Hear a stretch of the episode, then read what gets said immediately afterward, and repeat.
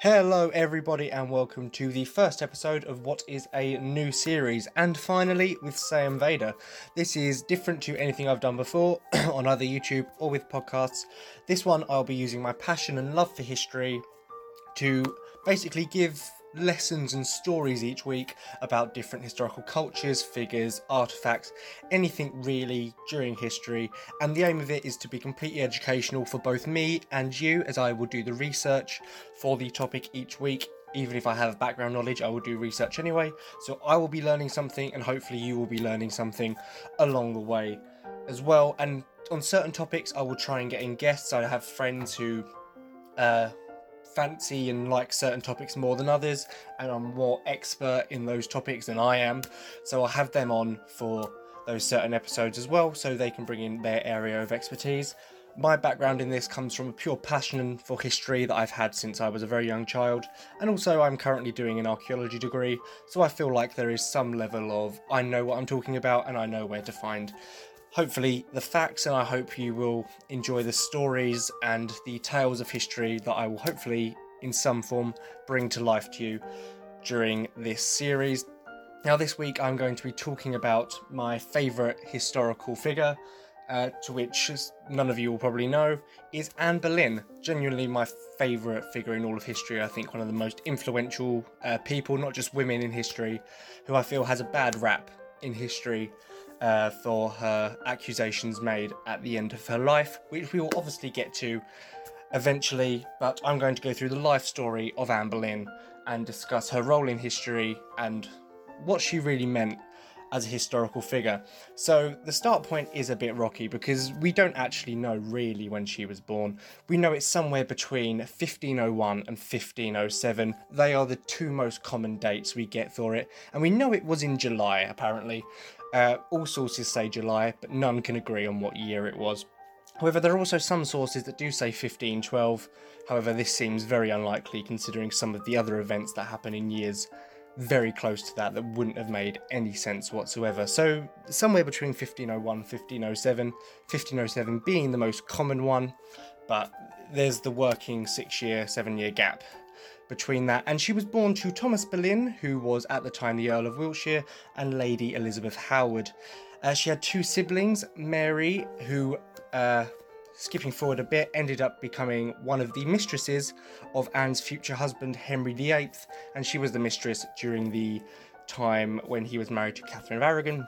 And she also had a brother, George. Mary is definitely, by all records, older than Anne, George was said to have been born in 1504, so depending on the actual date of Anne's birth, he is older or younger. We're not entirely sure of that. And she grew up in Hever Castle in Kent, which is actually really near where I live, which was quite cool to find out. As I say, I knew a lot about her, but I didn't know that, so it's quite cool to know she was close to, to where I live when she grew up. And um, I'm also born in July, so I share a birth month with my favourite historical figure, and I'm going to pretend that she shares the exact day as well, because we don't know that. Uh, but because of her uh, status and her parents' status, she actually holds the title, I suppose, of the most noble of Henry VIII's English wives. I believe the others being Jane uh, Seymour, Catherine Howard, and uh, Catherine Parr. The others were more not common, but she was definitely the most noble of the lot. Then not really much else happened for her until 1513 when she was actually uh, invited to the schoolroom of Margaret of Austria uh, due to her nobility and her father's place as a diplomat in other countries. She then accepted that, but due to her gender, her education was limited. But I say limited, she still had a very good education because of her status. That can't be denied because, yes, it was limited, but she did go there and she learned maths, her family genealogy, grammar, history, reading, spelling, and writing, which is quite a broad range of things for people. And those sort of skills gave people an advantage in those times, definitely. And uh, there's no debate, though, that yes, while she had a limited education, she definitely uh, grew up to be one of the most powerful, influential, and intelligent, not just women, but people throughout history. And that will obviously be explained later on as we go down her chronological timeline. However, these weren't the only things that she did while at uh, uh, Margaret's school in Austria, because she uh, she also learned more domestic skills as well. But domestic skills weren't entirely what we see them as today, because yes, she did learn embroidery, good manners, which I think is a bit questionable, but back then, you know, women were treated like that. She did learn household ma- uh, management, needlework, but she also learned, and these were considered to be domestic skills as well, dancing, needle uh, music, and singing. So she got a more elegant education, which did actually benefit her much later on in her life as well. But it wasn't all just learning. She she developed a very passionate love for games, especially card games, chess, and dice-based games, which uh, means I've got something in common with Anne as well because I love card games. Uh, I wonder if she would have liked Yu-Gi-Oh. I'm gonna say yes, but we don't we don't really know that. However, she also learned other skills, so her limited education wasn't as limited as, as you might think as women in later history, but perhaps due to her more noble status, I suppose. But she also learned archery, falconry, which is also something I'd love to learn, so big up Anne, horseback riding, and hunting. All things that later on in her life would have definitely helped her uh, gain the attention of certain men, especially one particular, Henry VIII we're getting a bit ahead of ourselves there. So, Anne then lived in the Netherlands uh, in this school from the spring of 1513 until the autumn of 1514 with Margaret of Austria herself, where she made a good impression for herself there with all the people there due to her good manners and her studiousness and her ability and want to learn, which is something that I feel isn't appreciated enough about her or women in general especially Anne Boleyn, because she was definitely like this. She wanted to learn, she wanted to know more, and she gained a good reputation for it at the time. but then in 1514, she was actually moved to France to be maid of honour to Mary, Henry VIII's youngest sister, uh, in her marriage to Louis XII of France, and was later maid of honour to uh, Queen Claude, Mary's stepdaughter, and she actually then stayed in France with uh, Queen Claude for another seven years almost. And while there, she uh, she did more studying, and uh, she actually learnt the she studied the French language, and also developed interests in art, fashion, the study of manuscripts, literature, poetry, and more importantly, and this definitely shows in her later life, religious philosophy, which is something very intriguing because that then led a lot of scholars to believe that she was very in touch uh, with her inner spirituality, and that is what maybe led her to be so strong, especially in the waning hours of her life.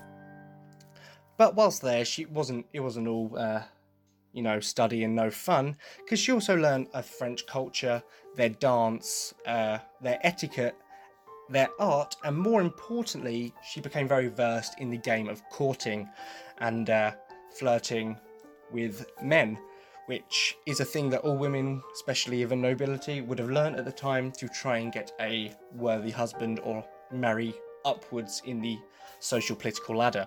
So she learnt these things in France actually, and whilst France obviously isn't really known for that anymore because no countries are, France was definitely at the time a very renaissance based country where those things, you know, it's Paris is the city of romance for a reason, I suppose, and that does definitely show throughout history.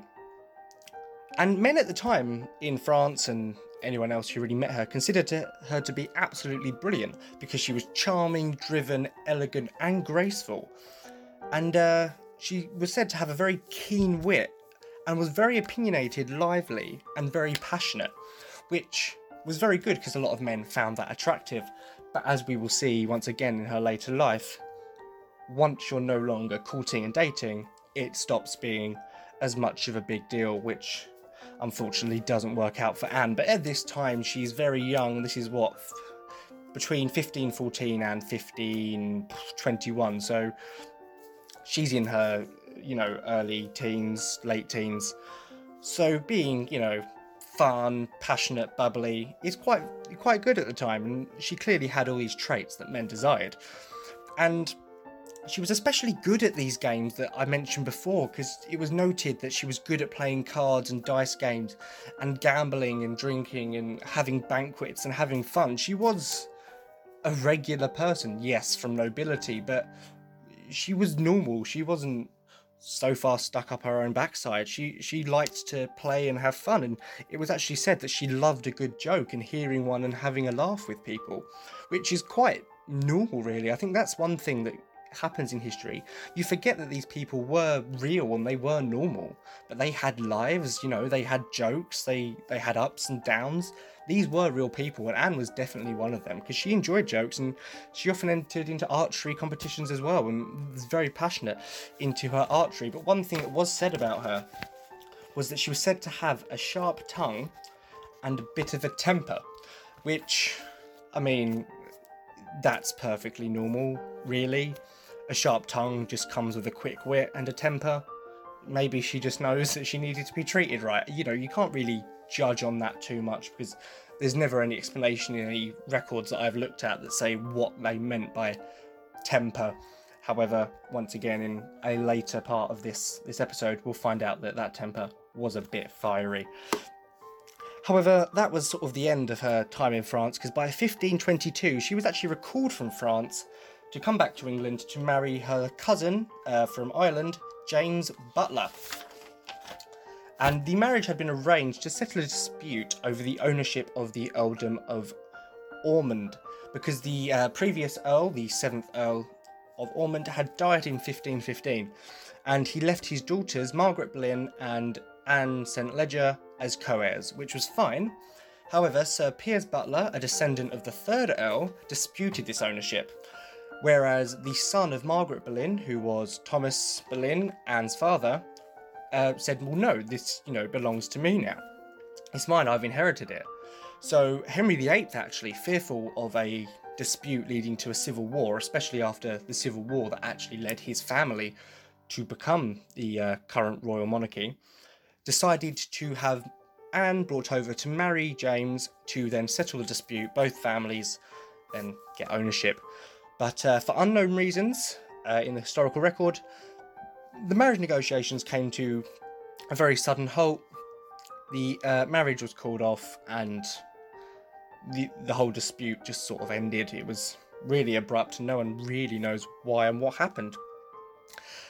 But that's okay, because in the following March, Anne made her debut at the Greencastle pageant alongside Henry's younger sister Mary, and this was her first entrance into the English courts themselves. And this event established her as one of the most stylish and accomplished women in the court at the time. And because of this, many men were very soon competing for her affections because of all the traits mentioned before. She was very desirable uh, for to all men and was described to be very attractive, not particularly tall that dark eyes, you know, a fairly olive dark complexion, dark long hair. So she was seen to be very attractive, and she had all the traits that made courting perfect for her, so men were very much after her. In fact, some historians have looked through and said that she was actually described to be the perfect courtier for her singing voice, her dancing abilities, her intelligence, and her how quick-witted she was. It made her perfect to so many of these men that they had to have her and had to be with her. Which, as I've said before, is fine for courting, but later on down the line it does become a problem for our dear Anne Boleyn. Uh, and also later that year, uh, after all this took place, she actually began to court one Henry Percy, and they actually entered into a secret betrothal. Uh, but by all accounts of letters sent between the two and things that have been said, they never actually consummated their relationship. So it's likely that their their stint together uh, ended with no consummation. They didn't sleep together. However, that all ended anyway because Percy's father actually dis- disapproved of the marriage, so it never occurred. It was called off, and after that, well, not long after that at all, really, Anne Boleyn entered the services of one Catherine of Aragon, who, as I'm sure everyone knows, and if you don't, that's fine, is the first wife of the infamous King Henry VIII. And it was actually in the year of 1526, though, that Henry began his uh, obsessive pursuit over Anne. As said before, his one of his current mistresses was Anne's sister, who was the one who sort of introduced him to her and piqued his attention, which is just a bit weird. Uh, Henry VIII was just a pig, apparently, um, and he had the physical traits to go with it. His offers and advances on her were first rejected all completely. She didn't really want anything to do with him uh, because he was married, and he constantly offered her to become his mistress, which she wasn't having any of that, especially as her sister was one as well. Um, so she kept refusing, and actually there was a letter uh, I, I saw where he he sent to her, basically saying, "Look, if you become my mistress, you'll be my only mistress. I'll be completely devoted to you as my mistress." Um, but uh, she refused because you know she had some pride, saying that she would only share his bed in marriage, not as his mistress. Which you know, good for her. She she knew what she wanted, and she wasn't going to be played for a fool. Uh, however, within a year of the courting happening, he did end up proposing marriage, and she did accept the proposal.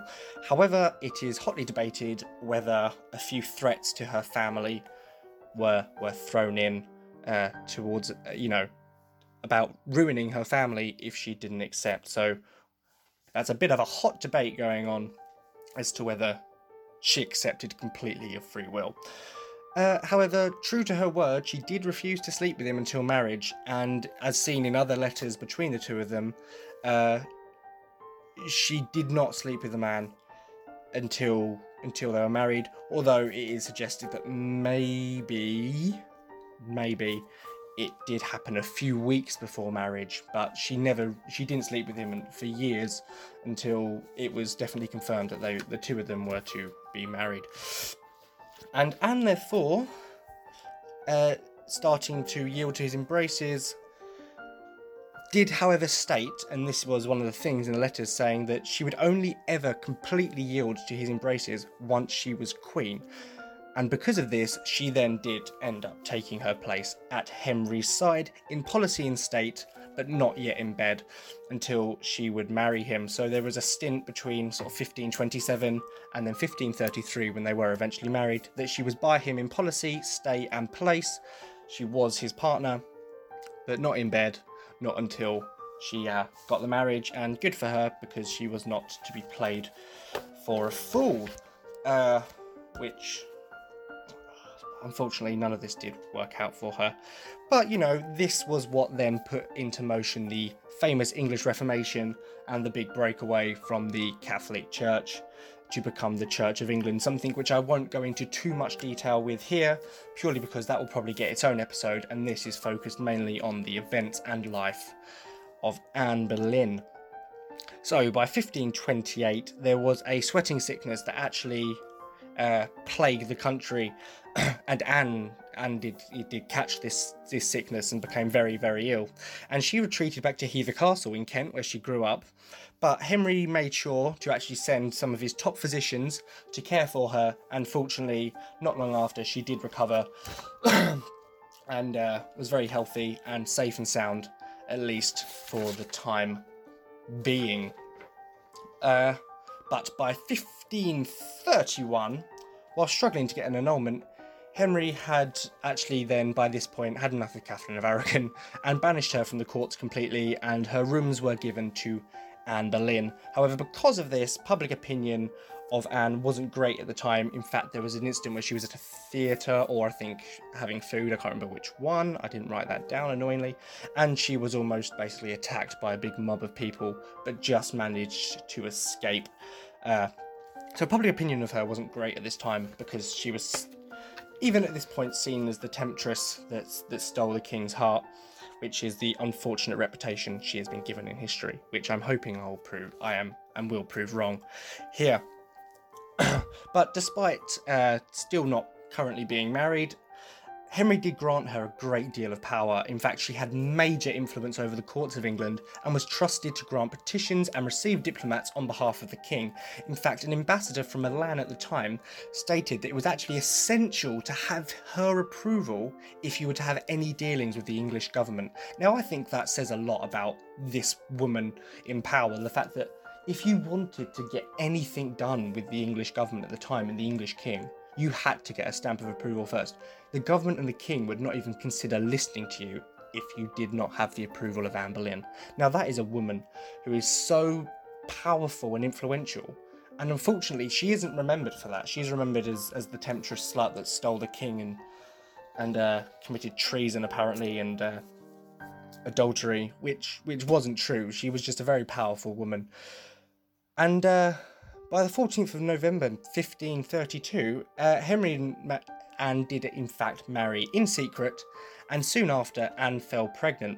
And to legalise the first marriage, because it wasn't seen as legal, because it was all secret and everything, uh, they had a second marriage with a private wedding and service on the 25th of January 1533. So she was now officially married to the king.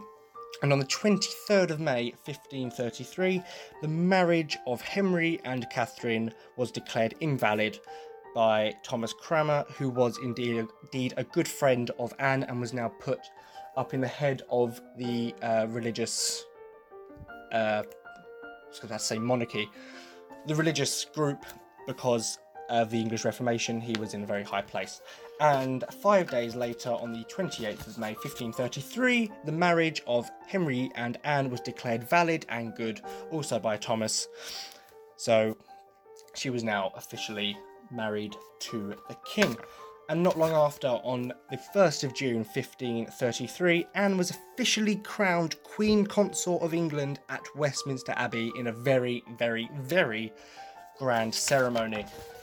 and there was something weird about her coronation, however. Not bad weird, very good weird. She was actually crowned with the crown of Saint Edward, which had previously only been used to crown the official reigning monarch, so the official blood king or queen. So the fact that this was placed on the head of Anne Boleyn showed that she had very, very special treatment and she was viewed very highly by the king. In fact, many historians make the suggestion that after Jane Seymour, Anne Boleyn may have actually been Henry's second favourite of his wives, which makes her downfall even more tragic, really, but we will get to that in time. Another reason why they reckon she may have been given such a special crown is because she was obviously pregnant by this time and as a way of good faith and you know this is completely legal it's within wedlock this child will not be a bastard it will be a true heir. She was given this amazing honour after her coronation, she then went to take residence in Greenwich Palace to prepare for the birth of her child, and that child was born on the 7th of September 1533 and was christened Elizabeth. But this was a bit of a shock because all physicians and astrologers, barring one in Henry's court, had predicted the birth of a male. So this was meant to be the grand heir. Invitations to the baptism ceremony were already written with the word prince a jousting ceremony was already being set up because that was actually the way to celebrate the birth of an heir. So a lot of things had to be cancelled and changed because the predictions were wrong. However, Elizabeth was, as I say, baptised and was the legitimate son of the king and was moved to Hatfield Castle where Anne regularly went to visit her child. Uh, coincidentally enough, Mary, the daughter of Catherine of Aragon, was also moved there, uh, but they were kept separate because Anne was worried that Mary would uh, take a disliking to Elizabeth due to the complications with Mary's mother and Anne taking her place, basically. Um, and whilst the marriage of Henry and Anne was very happy for a while, it started to deteriorate for a bit, maybe in uh, 1534, where, as dis- uh, discussed before, her wit and intelligence and sharpness and her opinionated uh, demeanour was very good for courting. It wasn't seen as wife material at the time, which I find very contradictory. When you want to court a woman or have a woman as a mistress, it's great for her to be opinionated and free-willed. But as soon as you want her married, she has to silence, and that that's frankly wrong and where women were mistreated in history. But her refusing to give up on who she is was started to create some tension between her and the king. In fact, one thing uh, some of the king's advisors heard her say was described as something that you wouldn't even say to a dog. Uh, and I'm sure all she did was tell someone the truth, which that's how history works, I suppose. Uh, but unfortunately for Anne, her first miscarriage came in the December of 1534, where after that, Henry actually began to start discussing the idea of divorcing her with Thomas Cranmer. Uh, but without the need to return to Catherine. But fortunately for Anne at this time, uh, the couple reconciled and actually spent the summer of 1535 very happy together, and Anne once again fell pregnant. In early 1536, I believe it was January the 8th, Anne and Henry heard news of Catherine of Aragon's death, and the next day they both wore yellow, which is a very highly contended, uh, sorry, pardon me, point in history, because whilst in England yellow is a colour associated with celebration and happiness, in Spain yellow is actually a colour of mourning along with black. So some historians debate that what they were doing was mourning Catherine of Aragon's death. Other historians debate that they were in fact celebrating her death and basically taking the piss out of the two of them, uh, out of her, sorry, uh, now that she had died. Um, however, the next point I'm about to suggest maybe says that they were in fact well at least anne was mourning we can't speak for henry because he was a tyrant and not a very nice person whatsoever really um so but this next point suggests that anne actually tried to reconcile with mary catherine's daughter after her mother's death but uh, mary refused any attempt to make good and make up after this, and this is potentially due to rumours circulating that it had actually been Anne that killed off Catherine via poisoning. However, this is uh, very unlikely in modern historic because the autopsy was described as her having a blackened heart, which is where the opinions and rumours that she had been poisoned came from. But what modern historians and scientists are beginning to suggest is that that was in fact a rare form of heart cancer that obviously at the time physicians no one would have known about that. So people would have thought that it was some form of uh, poisoning when really she uh, likely died of an illness that they didn't know of at the time which was unfortunate. And that did lead to another division in opinion of Anne Boleyn because had she now killed the previous queen consort likelihood is no, but at the time they wouldn't have known any better, unfortunately, for our dearly beloved Queen of England. Uh, however, at this point, Anne began, uh, became very concerned that if she didn't produce a son, Henry would divorce her. So she began to worry and stress a lot. And obviously, she was with child at this time. And it was actually around this time that uh, Henry began to court Jane Seymour as a mistress, who, as we all know, did end up succeeding our dear Anne in the end. And actually, one thing that did did really set off Anne in a fit of rage that I suppose shows the temper that was mentioned earlier was within Anne's presence, and this is where really I suppose he's taking the piss here, Henry. Within Anne's presence, he gifted Jane a locket uh, that had a picture of him in it, and she kept joyfully closing it and opening it and looking at the picture of him. And this sent Anne into such a rage that she actually ran up and ripped the locket off Jane Seymour's neck. Apparently, she did it so violently that it caused her own fingers to bleed quite badly uh, due to the force that she applied to uh, remove this locket from Jane Seymour's neck. Which shows that Henry is still a bit of a dick at this point because uh, he's definitely not treating any of his wives right at this point. Uh, and and Anne is getting the short end of the stick here. And can we also point out, just sort of on the record, that for, I'm sure most of you people who are listening know this. The gender of the baby is decided by the man, so this is all Henry's fault. And I'll also I'd explain that the need for an heir also relates to civil war because obviously the country fell into civil war before this uh, because there was no successful heir. So you had the Battle of uh, the Roses, the War of the Roses, sorry, Battle of Bosworth, and that's actually how Henry's family came into power by winning that war. So the reason Henry was so desperate for a son was to avoid such civil war and conflict again. However, obviously, it's completely his fault that he's not having a, a son, and he's not helping himself by treating his wives like shit. But the problem is, at the time, you couldn't question the king; he could get away with whatever. So, Bob's drunk, unfortunately. Anyway, uh, just before uh, Anne was due to have her child, Henry was in a jousting competition and was actually knocked unconscious. And he actually remained unconscious for two hours. And these two hours were a very stressful two hours for Anne Boleyn as she was worried her husband was dead uh, because he wasn't responding to anything. Two hours of complete unconsciousness for the king at the time. And uh, this was believed to actually uh, cause her later miscarriage with this with this final pregnancy. But another reason that she may have uh, had this miscarriage, also caused by stress, was her walking in on Henry with Jane Seymour on his lap, sort of bouncing her up and down and giggling and being very playful and flirty together. To which that's also sent her into a bit of a rage in which she shouted and screamed towards the king and her current, uh, his current mistress. Uh, and yes, this this did cause a miscarriage, and this miscarriage was unfortunately of a boy. And most historians quote this as saying this was the miscarriage of her saviour. Because if she'd had this boy, Henry probably would have lost interest in Jane and had Anne because she'd given him the heir he wanted. But unfortunately, the stress of Henry's unconscious state uh, a couple of days prior and walking in on Henry and Jane flirting and being very close to each other caused this miscarriage. And actually, she was rumoured to have had two stillborn babies between the birth of Elizabeth and this miscarriage. So that is three three children that could have all potentially have been male. This last one definitely was. That unfortunately she died and miscarried, and that trauma obviously was terrible for her as well.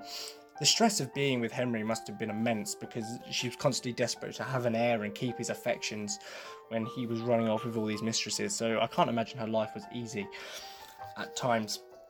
Uh, it was after this miscarriage, though, that Henry actually started claims that he had been tricked into marriage with Anne by the way of lies and spells, which leans into how history uh, views her as a temptress and this evil woman, which wasn't true. He he kept pursuing her until she said yes. It wasn't the other way around. She kept bloody rejecting him for good reason. And uh, it's also said that Thomas Cromwell began to orchestrate her downfall as well, and he was actually said to have been one of her enemies and, and, saw her as a powerful threat to him and his power, as he she sort of opposed some of his policies and what he wanted to bring in with his power. So it's potential that he may have spoken to the king and began the orchestration of her downfall by spinning some rumours. Uh, and these rumours incu- uh, included uh, accusations of adultery and treason against the crown, which quite frankly didn't happen. But uh, this was just the way to get rid of her, clearly. Four men were actually accused of being her lovers, one of which was her brother George, who obviously denied all charges, as did Anne. And uh, by May of 1536, Anne was taken to the Tower of London, where actually she begged upon arrival to know what the charges against her were because she hadn't been told what what she had done. And actually it was in her last letter to Henry sent on the 6th of May that year that she said I'm going to read out the whole letter now. Sir your grace's displeasure and my imprisonment are things so strange unto me, as what to write or what to excuse, I am altogether ignorant. Whereas you send unto me, willing me to confess a truth and so obtain your favour by such a one, whom you know to be my ancient professed enemy, I no sooner received this message by him that I rightly conceived your meaning, and if, as you say, confessing a truth indeed may produce procure my safety, I shall with all willingness and duty perform your demand. But let not your grace ever imagine that your poor wife will ever be brought to acknowledge a fault where not so much as a thought thereof proceed. As to speak a truth, Never prince had wife more loyal in all duty and in all their true affection than you have ever found in Anne Boleyn, with which name and place I could willingly have contented myself, if God and your grace's pleasure had been so pleased.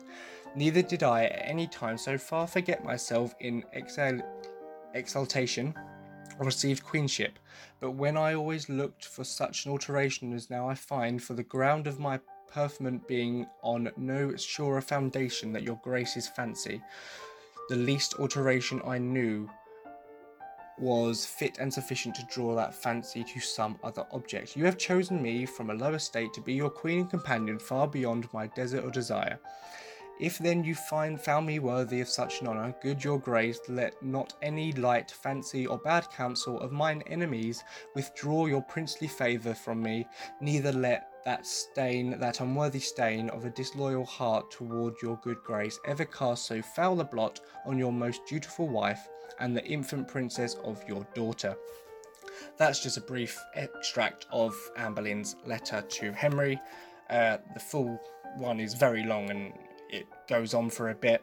But basically, what she's saying there is, you know, what exactly have I done wrong? Why are you believing the lies and accusations that my enemy, Thomas uh, Cromwell, is sort of putting against me and claiming that I've done when when I have not. You know, you chose me. Why why would you now believe his lies that would put a blot on our relationship?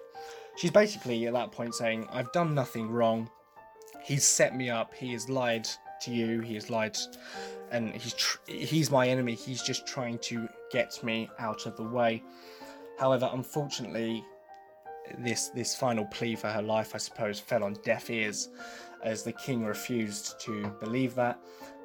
Most likely because he also saw Anne as a threat. He clearly, for a while, wanted to get rid of her at this point. Divorce was an option, but I think someone that powerful and that much influence in the courts, he couldn't just divorce her. He needed to find a different way to get rid of her, which is probably where where this comes in. If you do want to find the full letter, I'm sure I can find a way to post that somewhere on social media or on a page, maybe King's Eyes page. Who knows? But that's basically her letter saying, What have I done wrong? Why are you believing the lies of my enemy over your faithful and dutiful wife? Which she's right to say because the accusations were probably. Well, they weren't probably, they were preposterous. She had plotted no treason and for all evidence, there was no evidence that she committed adultery, but they believed Thomas Cromwell and the other conspirators, I suppose, if that's what you wanted wanted to call them. Uh, of all the men accused of being her lovers, only one pleaded guilty, but it is said that he uh, was put through extreme torture until he admitted that he was guilty.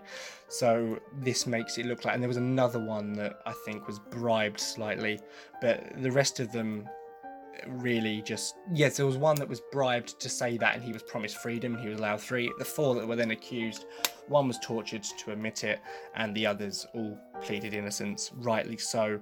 And uh, the men were sentenced to be hung drawn and quartered. Unfortunately anne was then tried in front of a jury of 27 peers and was herself unfortunately found guilty of adultery, incest, because obviously she apparently slept with her brother, and uh, treason against the crown. And by law, because the men were obviously accused of the same thing, men under that circumstances were to be sentenced to be hung, drawn, and quartered. By law, a woman would then be sentenced to burn alive, which I'm not sure which is worse. Uh, I don't want to experience either, but it, it's horrible either way. And uh, ironically, enough, she was actually one of the the person who made the final judgment and announced that was actually Henry Percy, the man she was once once betrothed to. Um, however, he did collapse after making the final judgment. Suggests there was some form of pressure on him, and he probably fainted and collapsed after that, due to uh, due to the pressure he was under to accuse Anne Boleyn, who was once someone he loved and maybe still a friend but she was, regardless, seen by a unanimous vote of 27 peers in a jury to be guilty and sentenced to be burned alive, despite very little and very unconvincing evidence against her. The men were all executed on the 17th of May 1536 by hanging, drawn, and quartered, but Henry made special changes to Anne's sentence. He didn't think that burning her alive was was right for whatever reason, but you know, charging her with treason and killing her either way was fine. So he uh, he sentenced her to beheading, but he decided that she would not be beheaded by common axe because she was a queen and above that. So he sent for a mastered swordsman in what I can only describe as a twisted act of mercy to make it uh, a swifter end and a cleaner one, so she was not in pain for as often, as much. Sorry, uh, which is is very perverted and twisted twisted act of mercy, considering he has sentenced an innocent woman to death. Whether this is due to him actually believing she did those things or not, because you could make the argument that Henry himself had been convinced by people that she had done it or pressured into killing her by these other powerful people, but that's not likely because he's king. Maybe he he was convinced and he didn't believe it himself, but was convinced by these other people. But it's also said because of obviously the head injury he suffered from the jousting accident, that could have caused a severe change in character. But one way or another, he he definitely I think was conspiring against her here as well and needed her out of the way so he could marry Jane but didn't need her alive to continue her powerful influence that she had over the people of England because she was so intelligent and powerful. The classic case of a powerful man fearing a powerful woman in history and then ruining her reputation. But we'll discuss that more in a bit. We have a little more to her story. Um, she was actually said to, in her final moments before before being executed, to have been in fairly decent spirits. In fact, she was said to have made a joke to her handmaidens that fortunately she had a large neck so that the the, uh, the executioner wouldn't miss.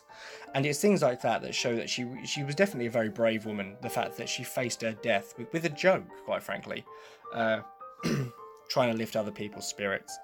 And uh, but this is depressingly thought to be because that uh, she was just hoping that her suffering would finally end in death because she had clearly been through a lot, a lot of trauma with her marriage to Henry, uh, the way she'd been treated and everything. So, from her entire marriage to Henry to her final uh, acts of being accused of treason and whatnot, I think she she at that point sadly just wanted her suffering to end, so uh, was willing to accept death with a smile, but still cracked a joke, which is the mark of a very brave and very, very influential woman that we shouldn't forget. Uh, we're almost, unfortunately, at the end of, of poor Anne's story. And actually, she was executed on the 19th of May, 1536, which, as of recording this, was a few days ago. And I remember me and my friend Saffron celebrated the for well, I say celebrated. We paid homage on the 484th anniversary of her death because that's how many years it's been. Um, you know, paying tribute to her. I watched the musical Six, which is brilliant. Uh, but yes, she was executed 19th of May 1536, north of the White Tower, within the grounds of the Tower of London, which is different to most people who get executed on Tower Hill. This was more different than other. Th- there are many reasons why people believe this was done. No one's entirely sure, but she was executed there, and her head was removed from her shoulders with one swift swing of the sword. So she wasn't really in pain. It was very quick. Um, but her final confession, which she actually made to Thomas Cranmer, who was her friend, and she requested him to be who heard her final confession. And actually, her final confession was simply her stating her innocence before God and uh, later that day, Thomas Cranmer was found in a terrible state, weeping uncontrollably, uh, claiming that she was now in heaven, clearly believing her innocence, but being unable to save his friend because he just didn't have the power to influence the king and the courts like other people did. Her final resting place is in the St. Peter ad Vincula I can't say the last bit, a chapel within the Tower of London. I have been there actually. I went on a private tour of the Tower of London once. Uh, to see the changing of the key ceremony, a brilliant experience. I will talk about that in another episode in more detail. Um, I've been there, and she's now uh, there's a memorial, I suppose, and her resting place is carved into the marble floor, and you can see where Anne Boleyn now rests. Uh, that was found uh, during renovations made during the reign of Queen Victoria, they found her skeleton and decided to mark where she rests. So you can now go to the final resting place of the dear Anne Boleyn, and that is the sad, very sad end to to her story. Unfortunately, it didn't end well for for Anne Boleyn, but you know, I think she, without a doubt, I'd say she's my favourite person in history, my favourite historical figure. And this story goes to show how brave, how influential, how intelligent, how funny, how witty she was. She was a, a real human being, and in the end, it was her power and influence and how that threatened men, how that threatened other men, and they were scared of this woman that probably and very likely led to her untimely downfall. And if you go by her age being 1507, for example, when she first was approached by King Henry VIII, she would have only been 19. and I think that makes it that when when she died, she would have only been 29. If you go by 1501, that is what six years earlier, so she would have been 30, 35 then, and uh, 25 when she met Henry VIII. Either way, it's still very young, but considering 1507 is the most uh, agreed upon date of, of her birth, year of birth, sorry, 19 and 29. She was very young when, when she was uh, pressured into marrying Henry, and uh, very young when she met her untimely untimely end. And as I say, very sadly, through history, she's now remembered as a temptress slut because of the accusations made by by Henry and how she lied and put spells on him to to marry her. And, and all the accusations made that led to her execution. But really, she was none of those things. She was just a powerful, kind, and funny woman who had opinions, and men didn't like that. And when Henry had had enough, he, he decided to get rid of her permanently so that she, she couldn't have any more have any more influence over over the English courts. And that's that's the tragedy of Anne Boleyn. The fact that she's not remembered for what she should be, being a brave, powerful, influential woman that people should look up to. She's remembered as a as a villain and a criminal when she was in fact a brilliant human being uh, who who was just fantastic and that is going to uh, that's going to end the first episode of and finally thank you so much everyone for listening. I really hope you enjoyed and you look forward to the next episode. And finally i'll speak to you next week